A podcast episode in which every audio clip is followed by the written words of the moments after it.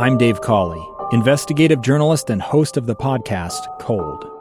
In October of 1985, a woman named Sheree Warren left work at a busy Salt Lake City office. To meet her estranged husband at a downtown auto dealership. She never made it home.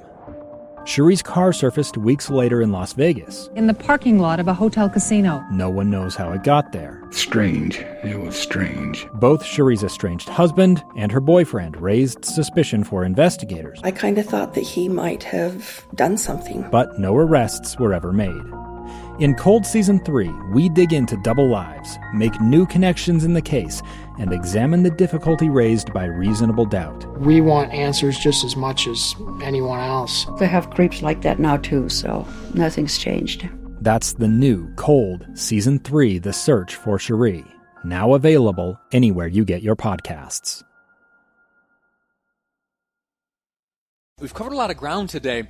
Uh, and I'm looking forward to tomorrow. We are going to cover even more ground tomorrow. Let me give you a, just a small little preview of what we will be looking at uh, on Friday's episode of Live Mike you know that we are in the midst of a special session of the Utah State Legislature, right?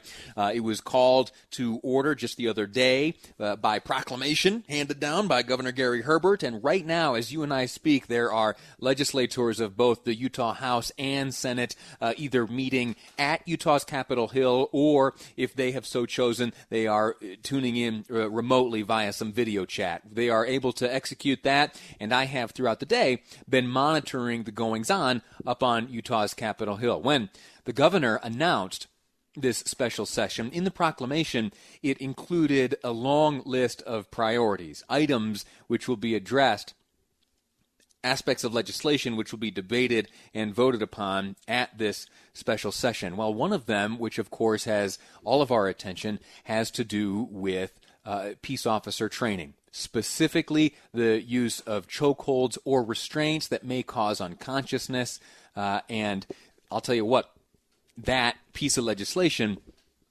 was debated at great length earlier today. Chief sponsor Sandra Hollins of the Utah House, uh, she presented that bill with a long, long list of co-sponsors, bipartisan list of co-sponsors. One co-sponsor I would point out is Lee Perry. Lee Perry is important here because he is, by co-sponsoring this, he is voicing his support of a prohibition on certain uses of chokeholds or restraints that may cause unconsciousness. Why is Lee Perry's support of this interesting? Well, because he, uh, up until this year in his retirement, ha- served as a member of the Utah Highway Patrol. He knows a thing or two about law enforcement. He's been a lawman himself for an entire career. Well, the House today voted on this measure. They've sent it over to the Senate, who has also voted, and the support is overwhelming. The support for outlawing here in the state of Utah the use of chokeholds or similar restraints, which cut off oxygen to the brain, leading to unconsciousness, uh, it is likely will sail through the duration, the rest of this special session of the Utah legislature, make its way to the governor's desk, and uh, find its way into law. So those are the those are the big details here regarding this piece of legislation. But as earlier today, I was listening to the debate. It, it's it it does deserve some examination. And that examination did take place on the floor today. There are certain aspects of this bill which are interesting. And there are elements to the history of law enforcement here in the state of Utah, which apply or maybe don't apply here to, to this bill. And so, uh, what I'm going to do tomorrow is I'm going to share with you elements of the debate which transpired on the floor of the House today and the Senate as those two bodies of the Utah legislature chose to advance this legislation. It's fascinating stuff. It has great impact here on the state of Utah, and it puts us in the middle of the conversation nationwide. So that's coming up tomorrow. Uh, right now, though, for the last few minutes I have with you, I want to uh, turn your attention to my Facebook page. Yeah, it's uh, you get on Facebook, you type in Lee Lonsberry, you'll see the Live Mike logo on there. You click on that profile, and uh, if, if you wouldn't mind, if you have the time, please like it. Please. On there, you will see a flag of the United States, or at least a flag that looks like the American flag. There are stars. uh, and stripes. It is red, white, and blue. It looks very similar to the American flag, but it's not. The difference between what you'll find on my Facebook page right now and the actual American flag, which is flying all around our country right now, is the number of stars. Right now, the official flag of the United States contains 50 stars.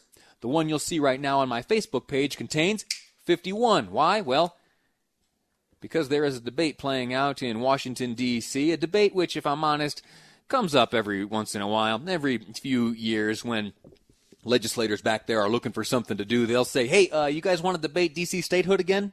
You, uh, you want to revive that one? You want to dust off the old talking points and uh, get this one back on the furnace? Sure. Okay, great. Let's do it.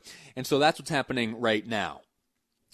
Speaker Pelosi uh, the other day uh, discussed the treatment of D.C. This deprivation of statehood is unjust, unequal, undemocratic, and unacceptable. In addition to Speaker Pelosi's comments on this issue at that same press conference, Delegate Eleanor Holmes Norton, and a delegate means she's a non voting member of Congress. So she's in Congress, she can speak, but she can't vote. Eleanor Holmes Norton had this to say.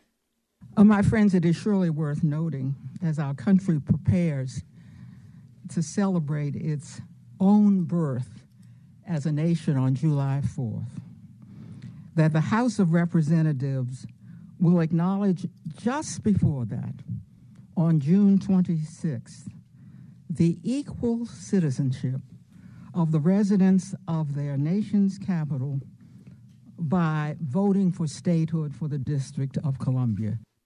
All right. Well, most of my time to argue these points has expired, and that's my own fault for rambling on uh, so much earlier on in the program. But uh, the question remains: What do you think about D.C. statehood? It would mean a few things. It would mean that uh, that this delegate here, Eleanor Holmes Norton, would become a voting member of Congress. It would also mean two more United States senators. And looking back at the voting habits of the District of Columbia, the highest of likelihoods is that those two United States senators would be of the Democratic Party. How does that sit with you? What do you think about that? Is that enough uh, for you to form an opinion? There are other aspects to consider taxation and representation and such like that. And most recently, most recently, the deployment of the National Guard in the District of Columbia. Yeah, the mayor wasn't too happy about that. The mayor of Washington, D.C. Should Washington, D.C. be converted to a state, what took place relatively recently in Washington, D.C. relating to the National Guard troops that were there to help quell the protests and such like that uh, would uh, be no more. Anyway, uh, let me know your thoughts. 57500, that's the Utah Community Credit Union text line. I've got to go, uh, but I invite you to download the KSL News Radio app. It's powered by Any Hour Services. On there, you will, of course, be able to access all the fine reporting from our reporters here at KSL News Radio.